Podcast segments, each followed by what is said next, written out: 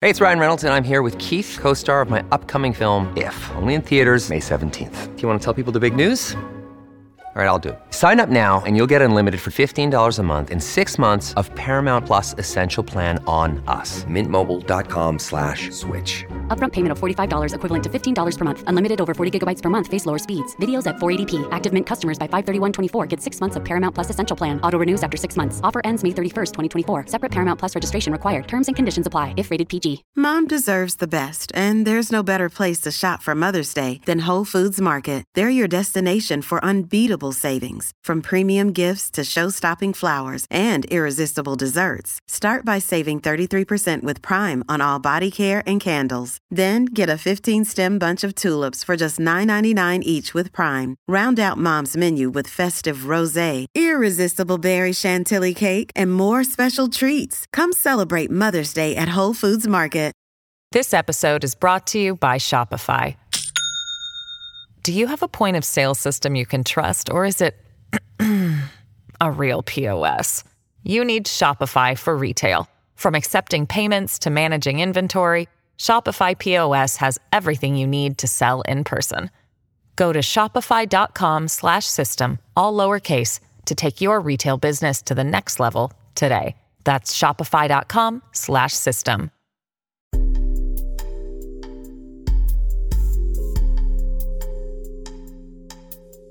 Welcome back to New Books in Gender Studies. I am the co-host of the channel, Lilian Barger. Today my conversation is with Katherine M. Marino, an assistant professor of history at the University of California, Los Angeles. Her book, Feminism for the Americas, The Making of an International Human Rights Movement, published by the University of North Carolina Press, is a topic of this episode. Marino follows the many Latin American and Caribbean women in the first half of the 20th century who not only championed feminism for the continent, but also contributed to defining the meaning of international human rights. They drove a transnational movement for women's suffrage that included equal work and maternity rights, but also for the self-determination of their nations, rejecting U.S. imperialism. Marino draws attention to the contributions of women such as the Brazilian Bertha Lutz, Cuban Clara Gonzalez, and Chilean Marta Vergara, who have yet to receive significant place in human rights history. The work of Latin American and Caribbean feminists was impeded by internal race and class conflict, insufficient funding, lack of government support, and by imperial assumptions of U.S. feminists. Their tenacious efforts through multiple organizations, gatherings, and personal networks led to the inclusion of women's rights in the global human rights framework and assured that economic and social rights would not be sidelined. The book also illuminates the ideological differences that has plagued the global feminist movement. Here is my conversation with Katherine M. Marino. Now let me introduce you to the author, Katherine Marino. Hello, Katherine. How are you? Hi, Lilian. I'm good. Thank you so much for inviting me to be here. Welcome to the show, and thank you for sharing your thoughts with our audience. Your book adds a significant component to understanding how the hist- in the history of feminism, but also the history of human rights in Latin Americans, uh, women's role in that, which is fascinating. Uh, but before we get into it, tell us about yourself, your background, and how you came to write Feminism for the Americas. Yeah, I, the book started as my dissertation in graduate school. I went to um, Stanford to work with Estelle Freedman. I was interested in the history of feminism, actually, especially in the United States. But the very first research seminar I took was a US and the World seminar that really pushed all of us to put our US interests into global transnational perspectives. And in the archives at Stanford, I, I found the papers of a US woman pacifist feminist from the early 20th century who actually was a historian of Latin America. And she was, turns out, good friends with the Brazilian feminist Bertha Lutz. And I wrote a paper about their friendship and mutual influence on each other, which was pretty significant.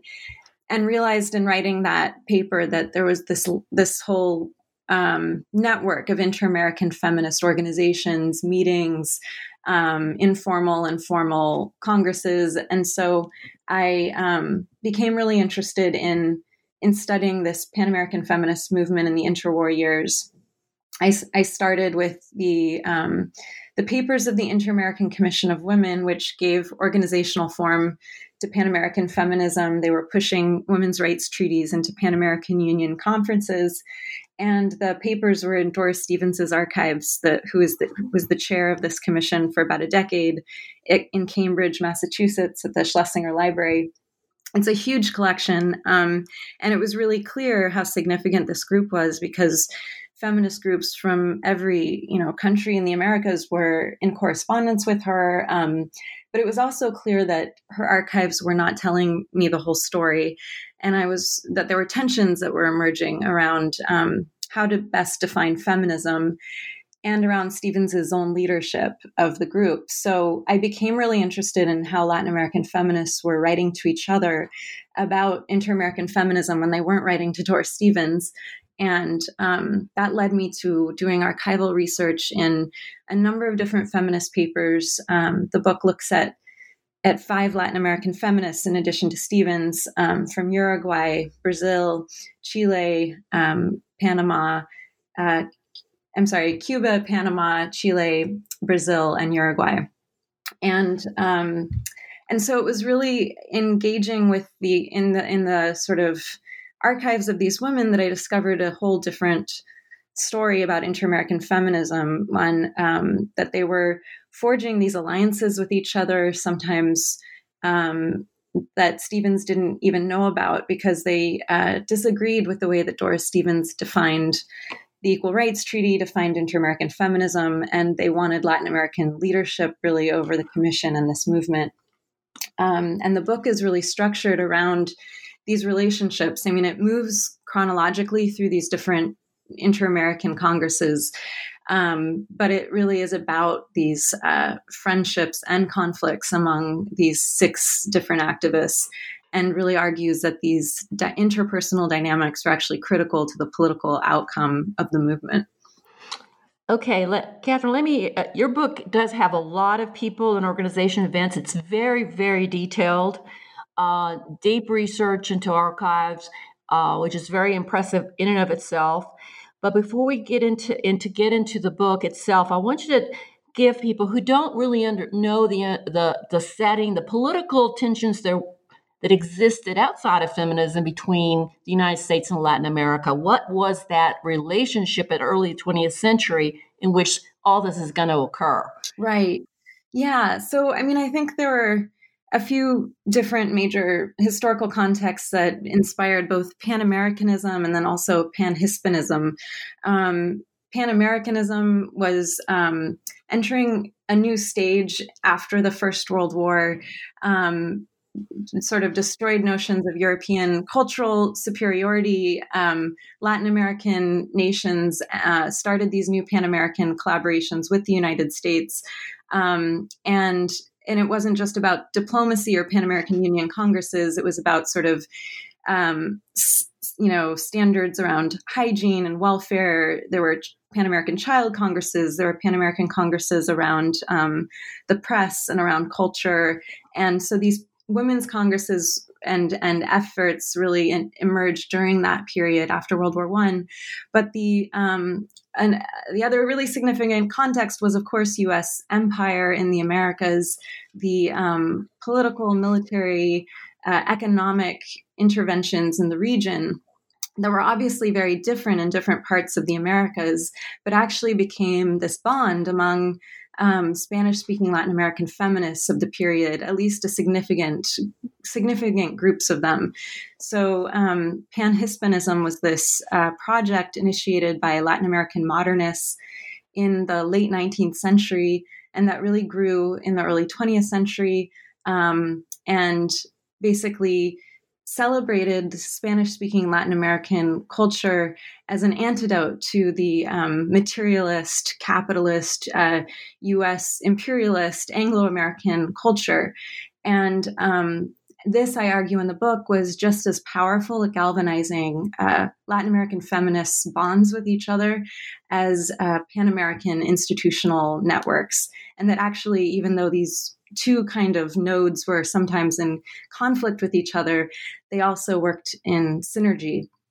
Um, so sometimes feminists were part of these Pan American Congresses, but their real allegiances were toward a more anti imperialist, Latin American led types of. Um, of uh, of movements. Okay, so how? Uh, so let me ask you the, about uh, the history of feminism in Latin America, which you've already beginning to talk about its inceptions and uh, where it came from, uh, out of other larger concerns uh, in the continent. But how did these? Uh, how has the the historiography of feminism in Latin America been written, and and also, you know, uh, this idea that Latin American feminists were more mater- maternalistic, the maternalism of that of the continent, and, and written from U- U.S. historians who are looking at it and defining it that way. Can you tell? Can you talk a little bit about the problems with writing the history of Latin American feminism? Yeah, thank you. Those are great questions. I mean, I would say that one of the biggest arguments of the book is um, that you know we usually think about this narrative of feminism globally as one that was you know that this history started with the United States and Western Europe and then trickled down to other parts of the world um, and the book in general is trying to challenge that argument and or that narrative with the argument that Latin American feminists were really in the vanguard of global feminism and international human rights.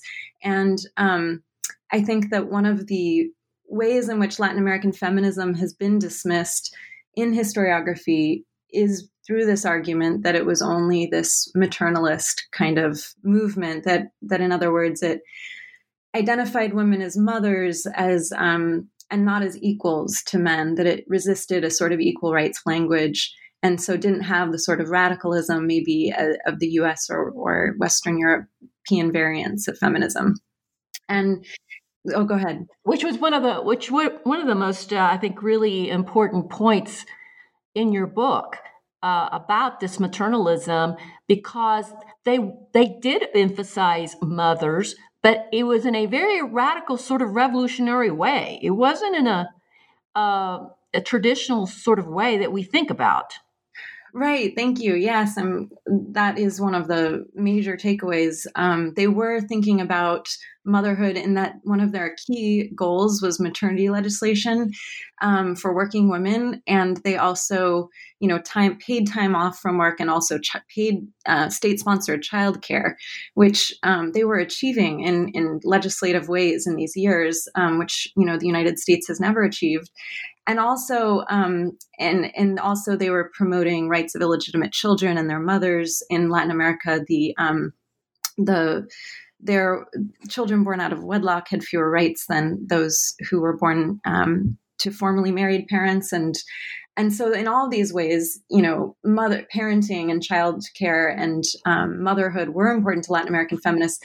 But increasingly in these years they were framing these demands in terms of women's rights and even as human rights um, which as you say is quite radical and revolutionary and um, certainly more more radical and revolutionary than the types of language around these things that was coming out of the mouths of U.S. Um, feminists at the time who were their interlocutors in these Pan American en- engagements. Yeah, it seemed like they were they were advocating Latin American feminists were advocating the inclusion of of in recognition of women's um, biological uh, role as important, significant part of humanity, part of being a human being, and that you couldn't really define human rights without consideration of that role. Exactly. I mean, I think that they were calling for what we, for the society to value what we call reproductive labor today. And, um, and absolutely, I think that they were saying that this is important to society and to, um, and to you know human welfare and also to the autonomy and equality um, of of women as well um, really vital. They were coupling, you know, demands for the right to vote and for civil rights under the law with demands for, you know, economic uh, equal rights, equal pay for equal work, social rights, things like maternity legislation, and um, and um, and also coupling these demands also with sort of a, an awareness that they were connected regionally and globally as well. This episode is brought to you by Shopify. Do you have a point of sale system you can trust, or is it a real POS? You need Shopify for retail. From accepting payments to managing inventory, Shopify POS has everything you need to sell in person. Go to shopify.com slash system, all lowercase to take your retail business to the next level today. That's shopify.com slash system. Now, the U.S. Uh, feminists, uh, right after the war, were immersed in in trying to get suffrage, the vote, and uh, Carrie Chapman Catt uh, went to Latin America. Why did Catt and the U.S. feminists uh, seek out or look for support in Latin America? Mm-hmm. That's a great question. So, Carrie Chapman Catt, after the the 20, the, the 19th Amendment was passed in 1920, she um, created the League of Women Voters, which was going to train U.S. women to be political citizens, and um, and also she that group became really interested in sort of being beneficent, sort of uh, um, you know missionaries to the world in a way of bringing women's rights to to Latin America in fact, I mean, this was also very much bound up in Pan American um, diplomatic and economic considerations. So there was a big Pan American conference in Baltimore in 1922, and there's actually correspondence from the you know League of Women Voters in Baltimore who initiated it, showing that it's actually you know, um, diplomatic representatives and representatives in, around the commerce around the port of Baltimore who want to enhance trade with Latin America, um, and that they're pushing this women's conference. So there were ways in which U.S. you know diplomatic and imperial uh, designs were baked into sort of the League of Women Voters goals around this conference itself, but um, Catt did work with uh, a number of Latin American feminists and particularly was close with the Brazilian feminist Bertha Lutz. And um, after that 1922 conference, toured Latin America, visiting a number of countries. Um, and her conclusion from that trip was that Latin American countries were 40 years behind the United States. She, in terms of suffrage activism, she really was disappointed by what she saw as a lack of organizing there. So she published these comments, and they were widely disseminated in the Latin American press, and they really angered uh, various Latin American feminist groups. And and it actually the opposition to Catt's sort of imperial feminist um, charges led to the formation of stronger bonds between Spanish speaking Latin American feminists um, you see this language in these inter American congresses where Cuban and Panamanian feminists are now saying, um, because in addition to Catt's charge that they were 40 years behind the US, she also said she doubted that they were politically ready to be citizens or to to um, engage in the electoral process. So these feminists would would refer continually to Catt's, you know, aspersions and basically announce that, you know, Latin American feminists were um, needed to sort of take charge and um, and rejected the sort of imperial feminism of Catt. So basically, um, Catt's actually did them a favor in a way because it it brought them together, and then you describe what is uh, called what you call feminismo americano. Can you, can you talk about what that was, what that idea was, because it, it was a response. Absolutely. Um, it was this brand of inter-American feminism that absolutely was a respond, response not only to U.S. imperialism in the region, but also to U.S. feminist imperialism. Um, and you see this emerge both in response to Catt, but even more powerfully in response to Doris Stevens. It was a, um, particularly because Doris Stevens upheld uh, a very narrow definition of feminism according to the Latin American women with whom she was engaging. Stevens only demanded or, or sought equal rights under the law, political and civil equality. She rejected all these other goals, maternity legislation, um, anti imperialism, anti fascism in the 30s. And so Latin American feminists um, really organized around their own concept of feminismo americano, which indeed was this broader movement that upheld multiple goals and um, and especially grew powerful in the mid to late 30s and early 40s um, in these anti-fascist mobilizations that were that were um, emerging throughout the region, and um, and so it is this this it defines this broader Latin American feminist led uh, transnational movement that um, not only challenged U.S. Empire, but also the idea that Latin American feminists should somehow be subservient to U.S. feminists, um, and really proclaimed their leadership of the movement. Now, you it, it's easy to because you have this uh, title, this uh, I guess, yeah, name, Feminismo Americano. It's really easy to think that, you know, and I think a lot of people think this about Latin America. You know, it's like one big country and everybody's the same. And when you're looking at the fascinating group of women that you deal with, which is like women like Bertha Lutz and Ofelia Dominguez and Navarro and Clara Gonzalez and so many others that you have in here, there are tensions between among these women. It wasn't all just wonderful. You know, we're all together in the sisterhood of Latin America. Uh, so there were some, there were tensions, there were differences. Can you talk a little bit about?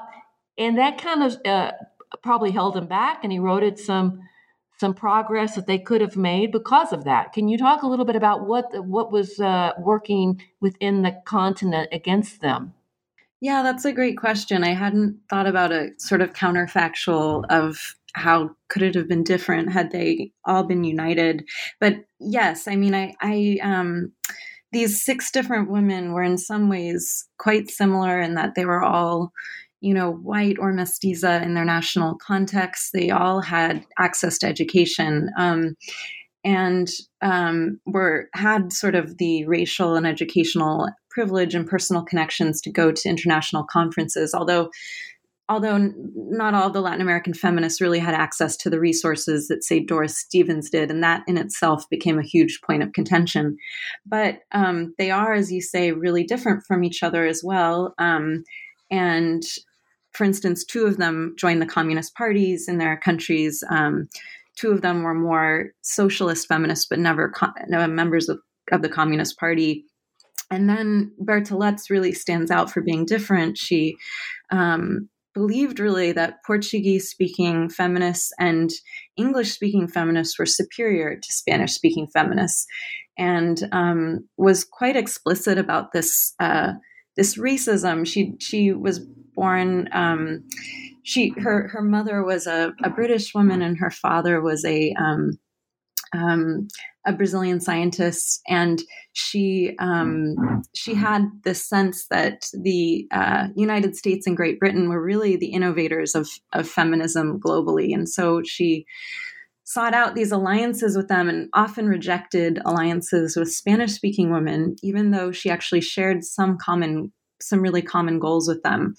But at the same time, I tried to show how um, she actually did open up opportunities for um, different variants of of Latin American feminists to come together. Most critically, at this 1933 Pan American Conference, she was diligently working um, against um, Doris Stevens really trying to create openings for Latin American feminists to ultimately become the chair of the commission. Doris Stevens held this post for a decade, and that led Latin American feminists call, to call her the quote dictator of the Inter American Commission of Women. And so Lutz actually created an opening by pushing for a resolution that would say the chair needs to rotate, which Latin American feminists then took up at the next Inter American Conference in 1938 and indeed pushed Stevens out as chair.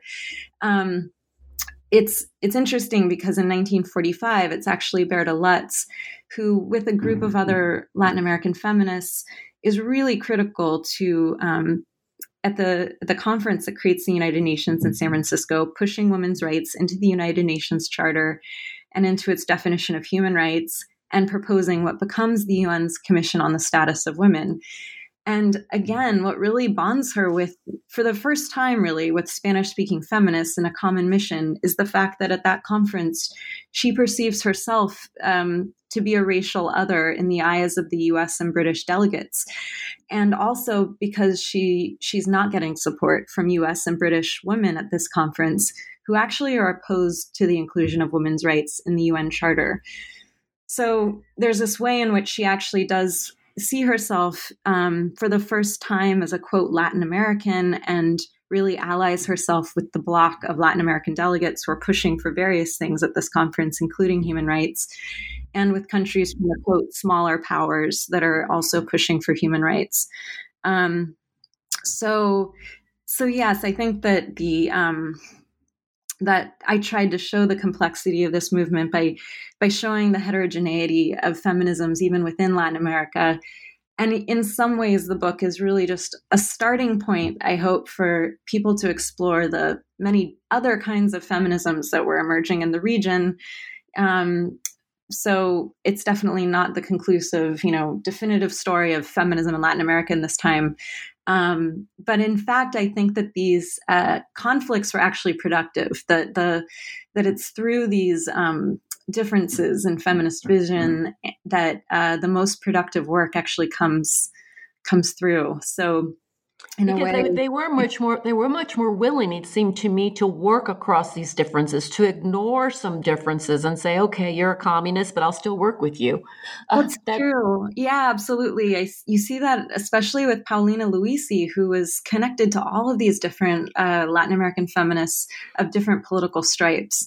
And yes, she was not a, a, member of the Communist Party in Uruguay, but she worked so closely with Ofelia Dominguez Navarro, who was a um, yeah, a member of the Communist Party in, in Mexico and in Cuba. Now, after the uh, uh, women got uh, received the vote here in the United States, uh, the National Women's Party cheer, uh, changed gears and went after trying to get the Equal Rights Amendment verified. Mm-hmm. And the way the Equal Rights Amendment was was uh, worded and the way it was sold or presented was very narrow. So why why did Latin American women uh, resist uh, the definition of of the Equal Rights Amendment and what it was being propo- proposing, and not only in the United States, but I think they wanted to make this an international thing. Right. Well, I mean, the main goal of the Inter American Commission of Women was to push this Equal Rights Treaty, which itself was pretty um, revolutionary. It was an international treaty demanding women's rights, so a proto human rights instrument, you know, long before the UN Declaration of Human Rights existed, and um, and it and it was really modeled after the Equal Rights Amendment in the United States, which um, yes, Alice Paul and National Women's Party members in the U.S. had tried had pushed into Congress in 1923, but it was stalled there, and it remains. Um, you know, we have um, we have these new efforts today actually to um, to finally um, ratify it. So basically, the the Latin American feminists weren't really opposed to the Equal Rights Treaty, and in fact, they organized um, really effectively around the treaty and, and used it in a lot of cases nationally to push different legislation and to push their own agendas. But um, what they objected to was that this was the only an exclusive definition of, of feminism for Doris Stevens and the only thing she wanted the commission to do, basically. So, a lot of these Latin American feminists who actually helped start the commission had much broader goals for the commission and for inter American feminism. They wanted these demands around anti imperialism to be part of the, the mission. They wanted social and economic rights to be part of the definition. And in the 1930s, the book talks about how um, feminists like Marta Vergara from Chile, who was part of a, a, leader of a popular front feminist group there, and other feminists actually did expand the meaning of the Equal Rights Treaty so that it was compatible with um, state sponsored maternity legislation and with economic rights that they were seeking. Um, but it was really the um, the sort of intractable way that Doris Stevens dug her heels in and, and refused to um, have the commission take on any other um, issues aside from equal political and civil rights under the law that frustrated so many of them. In the United States context, the Equal Rights Treat, uh, Amendment was dividing a wide swath of progressive reformers that had formerly been united in the suffrage cause. And this was because many women who worked with um, labor uh, and social reformers believed that the Equal Rights Amendment would take away these hard fought protective labor laws that they had worked so hard to pass in the United States that regulated the hours and conditions of women's work. And in the absence of, you know, labor unions for many working women, these forms of protective labor legislation were indeed helpful to protecting them from exploitation on the job. Um, so they feared the Equal Rights Amendment would actually destroy that protection also, the National Women's Party was um, not popular or did not ally uh, with African American women's groups because they actually, you know, focused on the single issue of the Equal Rights Amendment to the exclusion of all other issues. And they even allied with um, Southern legislators and who were um, opposed to anti-lynching legislation if they promised to promote the Equal Rights Amendment.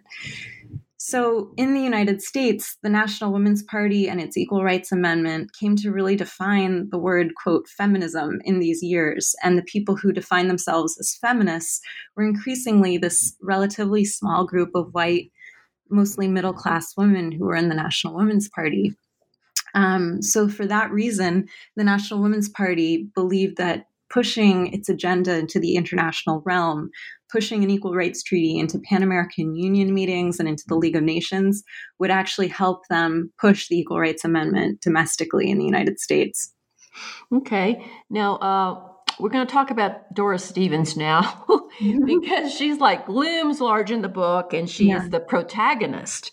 Um, it seems like everything she does uh, is troublesome uh, from beginning to end. Her attitude, her control of funding, her control of, of the management of the Inter-American Commission on Women.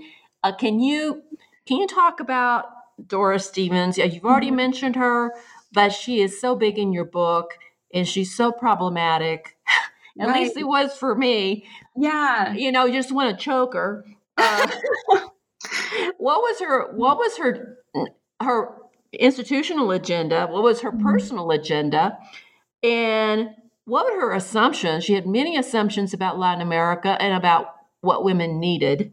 Mm-hmm. Um, and she does seem, to represent the worst of American attitude mm-hmm. towards other people. Right. I mean, there are, she became the sort of bête, noire of so many Latin American feminists. And it's really remarkable how much you see her name, you know, pop up in the Latin American press in different countries where mm. people are quite critical of of her because it, in some ways, the Inter-American Commission of Women became a cult of personality around her, um, which was sort of by her design. Um, she, you know, was really instrumental in its creation. She basically gate crashed the 1928 Inter-American Congress conference in Havana with a group of Cuban feminists and some other National Women's Party members, and because of her, um, you know, dramatic acts, she really gained a high profile for the commission. So.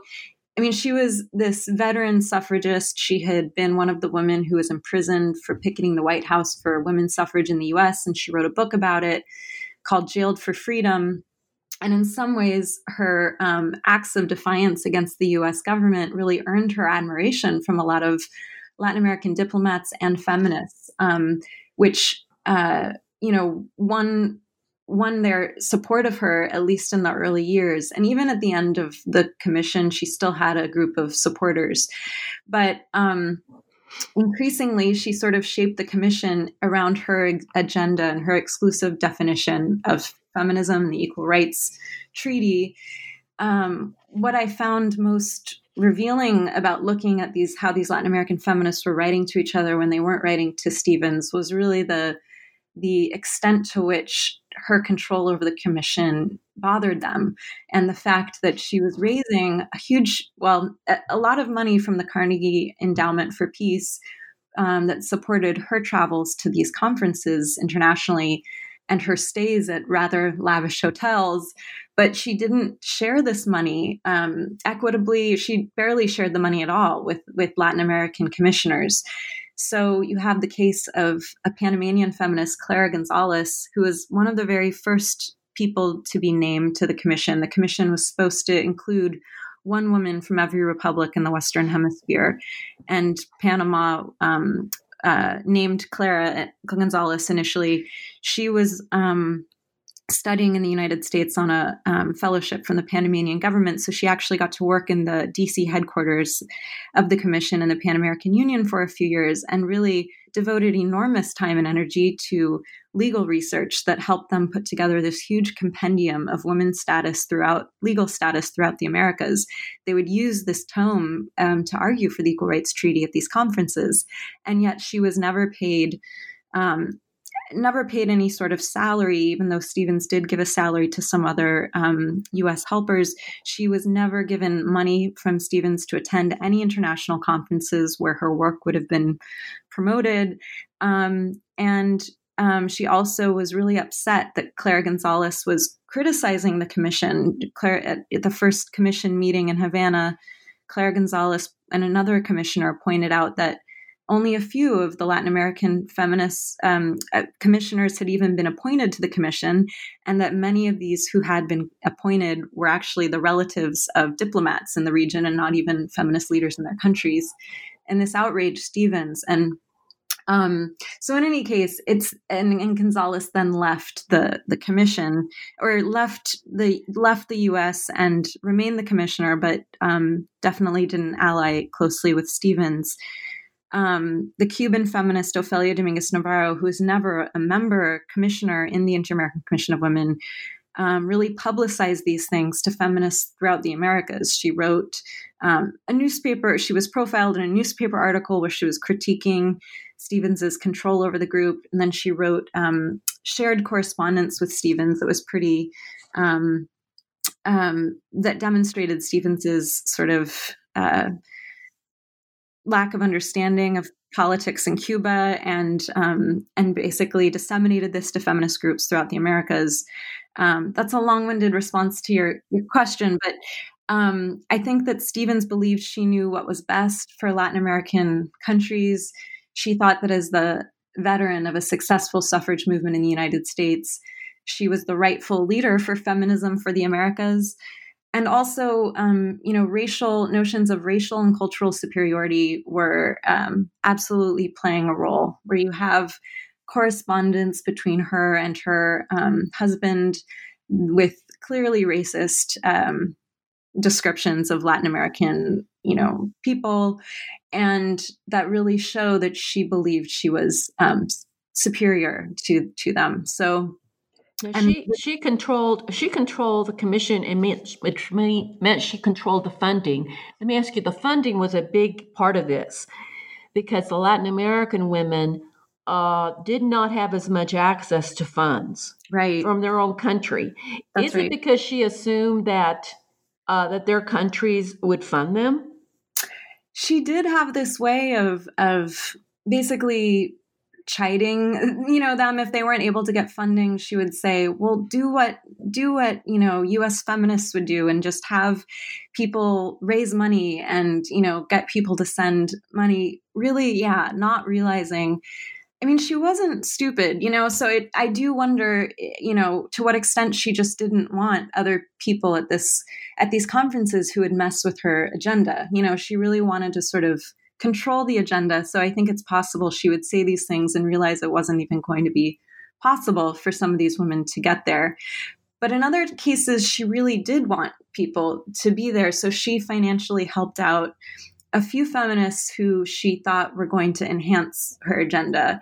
She offered to pay for Marta Vergara's travels um, to a few Pan American conferences Marta Vergara, the Chilean feminist, had actually been really helpful in the League of Nations when she was living in Europe um, around these nationality treaties that the Commission was working on. And she helped out a few other um, commissioners financially who I think she believed were loyal to her and um, and pushing for the same exact goals as her. I think you see um, her withholding funding from Clara Gonzalez because she knew that Gonzalez didn't agree with how she was running the commission.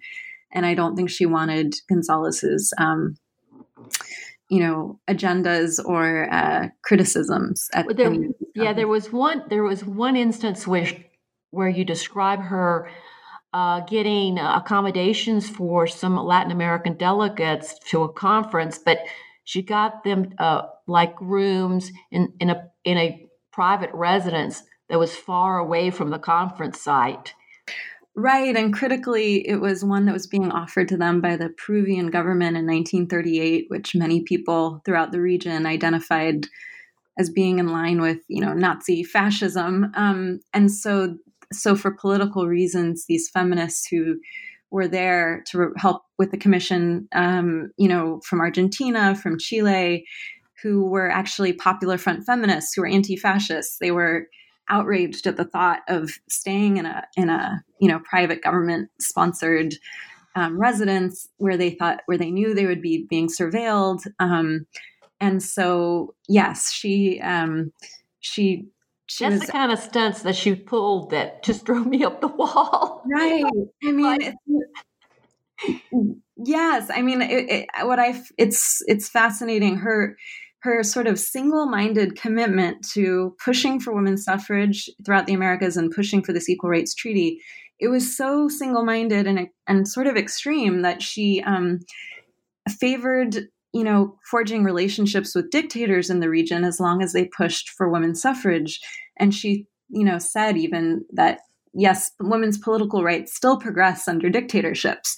Um, so it was that kind of tunnel vision that really infuriated Latin American feminists. You know, most notoriously, she forged this cozy relationship with Trujillo in the Dominican Republic in 1938, right after the mass slaughter of um, of, of Haitians on the border that he had ordered.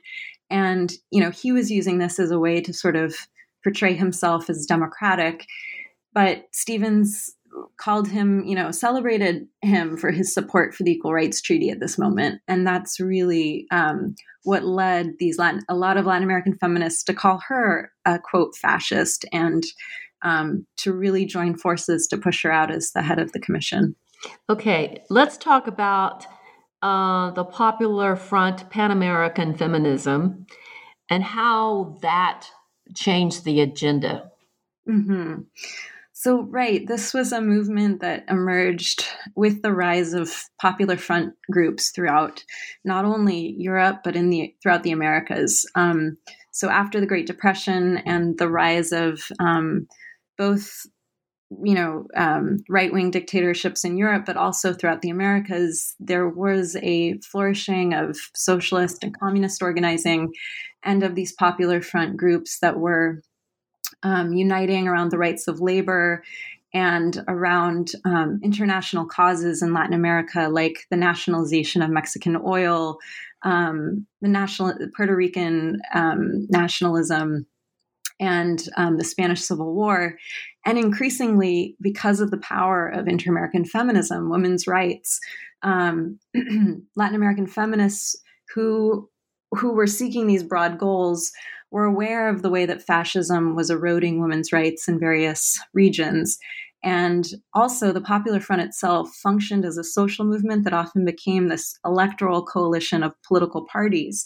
So, so pushing for women's rights and even women's suffrage became part of these Popular Front goals. But as a whole, Popular Front Pan American feminism really came to define Feminismo Americano, which was this movement that included and foregrounded social and economic rights, and increasingly also um, united with groups that were calling for um, women's rights alongside the rights of all, regardless of race, uh, class, or religion. Now, Latin American feminists saw women's rights as critical to human rights, to the definition of human rights. And I've read I've read quite a lot about the human rights uh, history, and why. And this was all new to me. Uh, the uh, presence of Latin American women and how they pushed to, to include in human rights women and the specific special rights of women as mothers, as workers, their economic and social rights as women. Why had why was that not considered from the get-go in the formation of the framework for human rights? And why did American feminists not feel the same? Why why that that that right there is a that is the nut I think of, of of your book that is like trying to figure out why did American feminists not see women's rights as so critically important to be included in the framework of human rights that was taking shape at that time? Right. Thank you. Um, yeah, I mean, it was when I first started doing this research as well, I was surprised by the ways in which, you know, Eleanor Roosevelt, for instance, she celebrated for her work for the 1948 Universal Declaration of Human Rights, but it, she actually really resisted including women's rights into the Declaration. She believed that just a gender neutral sort of, you know, human rights would would do justice, um, and she represented this this growing view in the United States of of these, you know, progressive women who um, at the time after the Second World War, believed it was either too divisive or not important enough to include women's rights in the founding UN Charter. And British women felt similarly. To one, on on one hand, they um, believed that in their own countries, women had achieved remarkable political gains. You know, in the FDR government, numerous women were appointed in the government for the first in, in new roles, and um, and British feminists also had similar things to say about the role of, of women in England. But in the US and even in the British context, there were these um, the the equal rights amendment debate was was really profoundly shaping the way that that um, these reformers talked about women's rights or didn't talk about women's rights.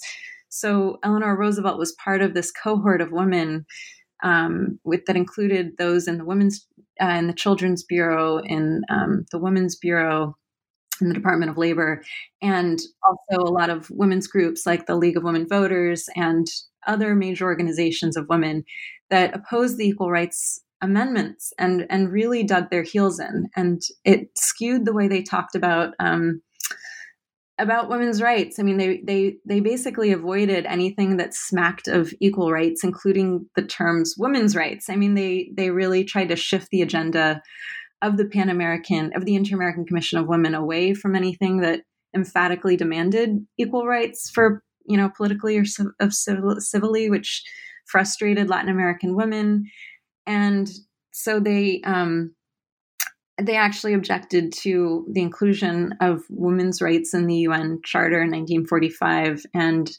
um, I mean, I should also note that one of the most vehement opponents to this was the Gilder was Virginia Gildersleeve, who was um, a um, an educator, a dean of Barnard College, who was the only woman on the U.S. delegation to the UN, um, the conference that created the UN.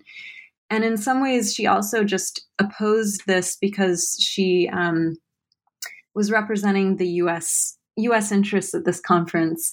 And in her memoirs, she says um, a number of things to the effect that I was, you know, I wasn't a woman leader at this conference, a woman delegate at this conference. I was just a delegate. I, and they really didn't, she and these British delegates who are women didn't want to be um, viewed as representing their, their genders. They just wanted to be diplomats in a way. Um, right, so, and you know what that that but that particular attitude at mid-century in America um, ran across all kinds of all kinds of uh, domains and disciplines. You know, among writers and uh, women artists. You know, I'm thinking about Georgia O'Keeffe that I just did a podcast on. Mm. Uh, women who are very successful in in previously in domains that they had been excluded before Mm-hmm. And when they entered those were allowed entry, they wanted they didn't want to be known as a woman this or that. They just wanted to be known as a leader.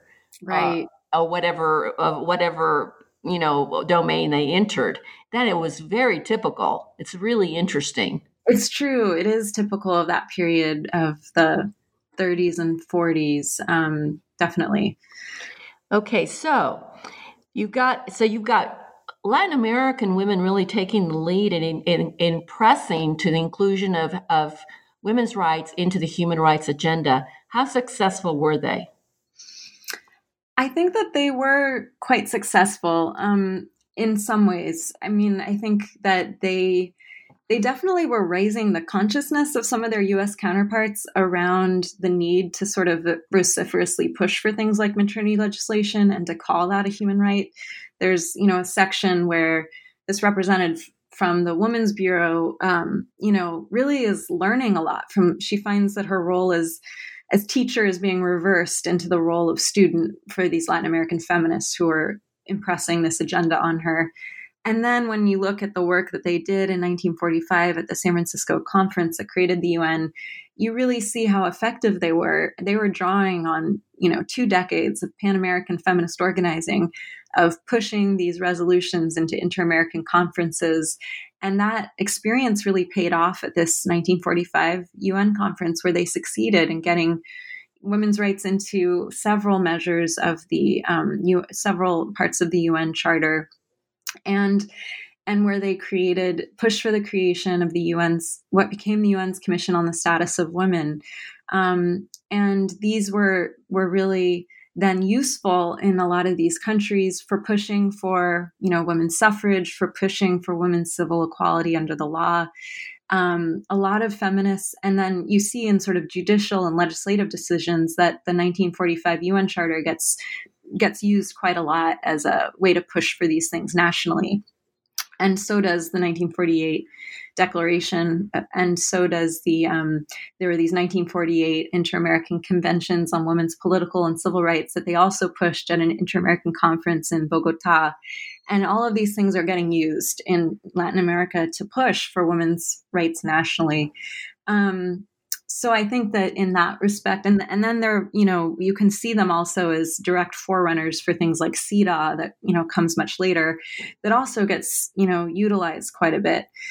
Um, I think though that the ways in which um, I really think that the Cold War, which emerged right on the heels of all this work, really did um, shape our narratives of of both feminism and human rights and led to that sort of amnesia that you're talking about this fact that we don't know these histories and haven't heard of these women before and didn't know that Latin American feminists were critical to this work. Um, I think that stems from the ways in which, and and the historian Francisca de Haan has done written great great you know has has um, done excellent work on this topic on how the Cold War itself really um, divided our understanding of the world into the first, second, and third worlds, and really um, impressed this idea that feminism was a product of the first world, of the United States and Western Europe. And with that, a very particular kind of, of feminism that we define feminism around this individual rights agenda.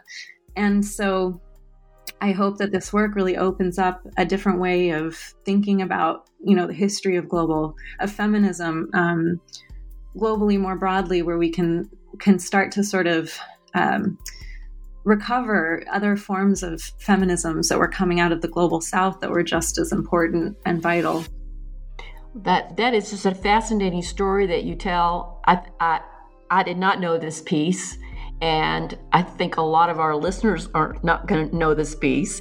Uh, thank you so much for your time. It's been a really illuminating uh, hour.